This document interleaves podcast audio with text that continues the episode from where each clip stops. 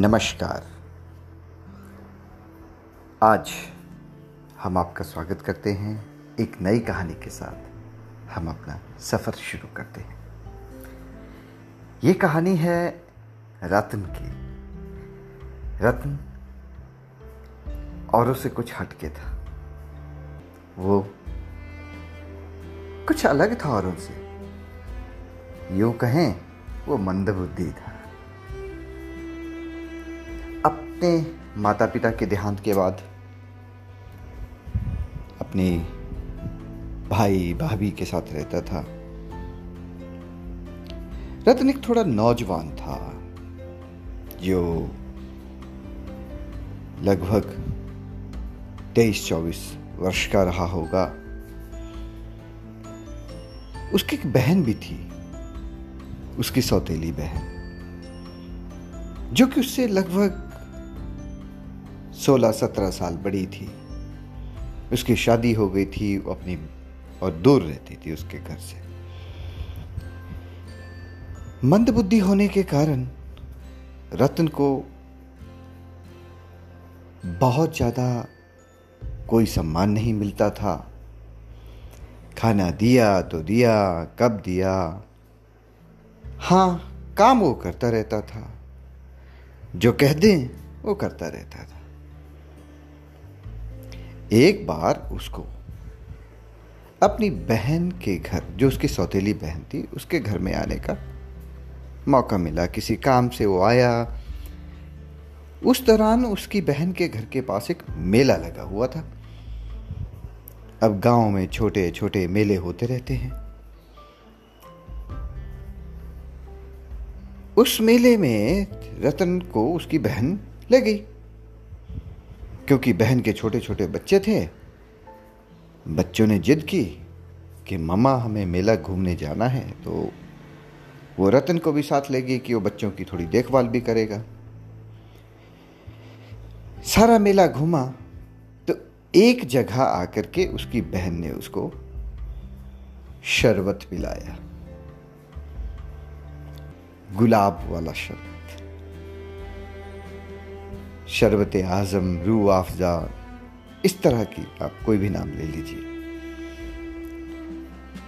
बर्फ़ डाल करके उसको वो पिलाया।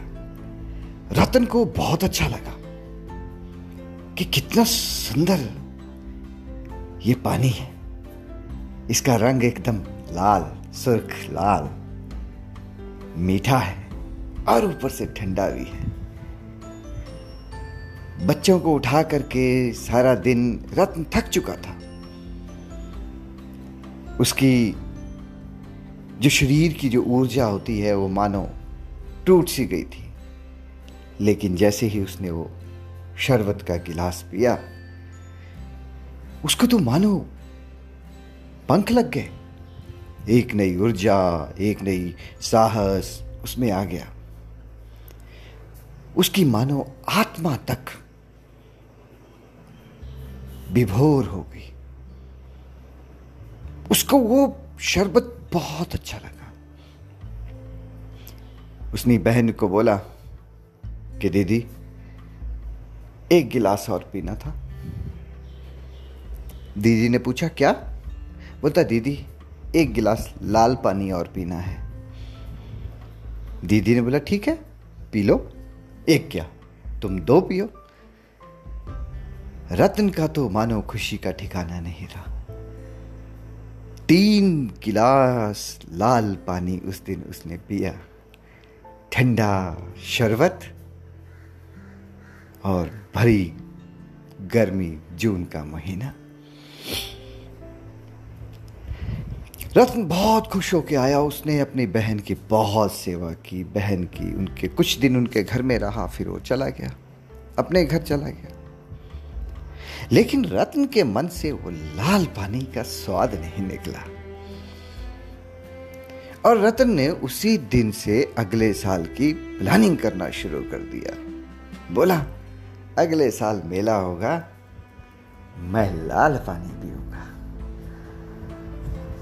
जब भी वो कोई काम करता तो उसको कोई, जब भी वो इलाके में इधर उधर लोगों के घर में किसी की लकड़ी आई है, उसके घर में लकड़ी काटता था, ईंटें ढोर देता था, खेतों में काम कर देता था। किस लिए करता था? कि अगले साल जब मेला होगा, रतन लाल पानी पिएगा और जी भर के लाल पानी पिएगा। अब एक शरबत के गिलास ने उसकी तो ऊर्जा में पंखे लगा दिए। रत्न औरों से ज़्यादा काम करने लगा। पर यह बोलता, उसको जो कोई पैसा देता मैं इसको संभाल के रखूँगा। तो कोई पूछता कि रत्न तो इस पैसे का करेगा क्या? मैं लाल पानी पीऊँगा। सारा साल इंतज़ार करता रहा।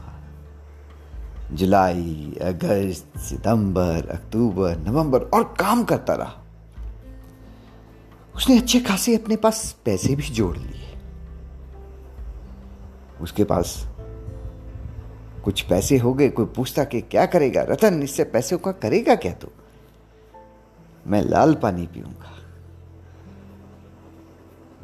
और करते करते अप्रैल, मई का महीना आ गया और रतन मानो इंतज़ार कर रहा था।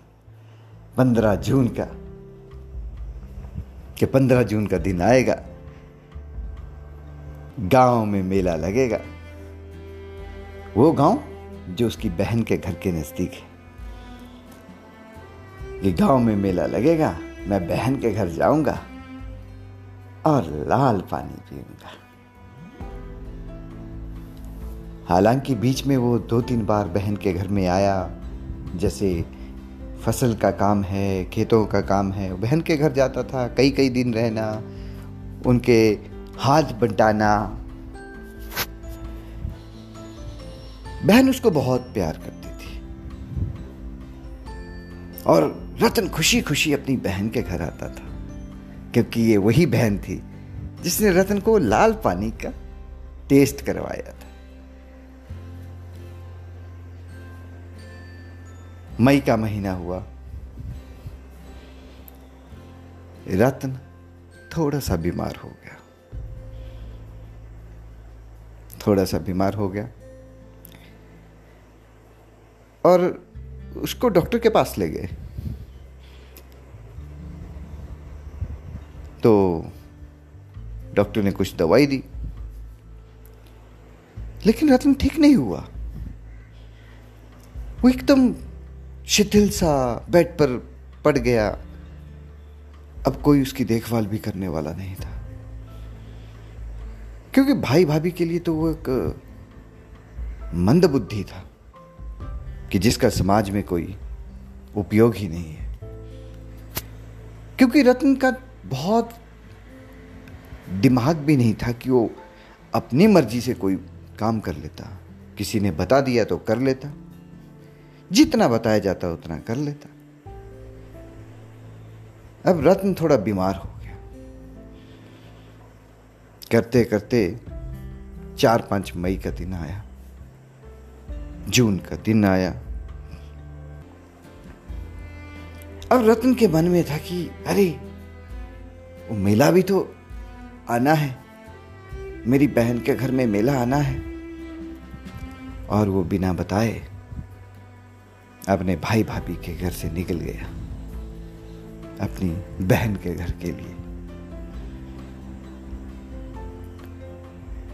लेकिन वो तो अंदर से बीमार था। बहुत मुश्किल से, बहुत मुश्किल से कई घंटे पैदल चलने के बाद वो अपनी बहन के घर के पास पहुँचा। जैसे ही घर के पास पहुँचा, उसने बहन को देखा और वो चक्कर खा करके गिर गया। बहन परेशान हो गई। बहन ने और लोगों को बुलाया, उसको बिस्तर के ऊपर रखा। तो बहन देखती है, उसका चेहरे का रंग एकदम पीला पड़ चुका था। एकदम पीला पड़ चुका था। उन्होंने अगले दिन एक नज़दीकी एक डॉक्टर के पास उसको लेकर के गए। डॉक्टर ने बोला, अरे, इसको तो बहुत भयंकर तरीके का पीलिया हुआ, पड़ा हुआ है। और बहन को हिदायत दी कि इसको बाहर की कोई भी चीज़ खाने, पीने ना दी जाए।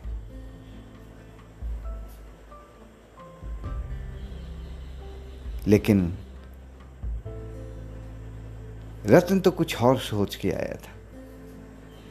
कि मेला आएगा, मैं लाल पानी पीऊँगा।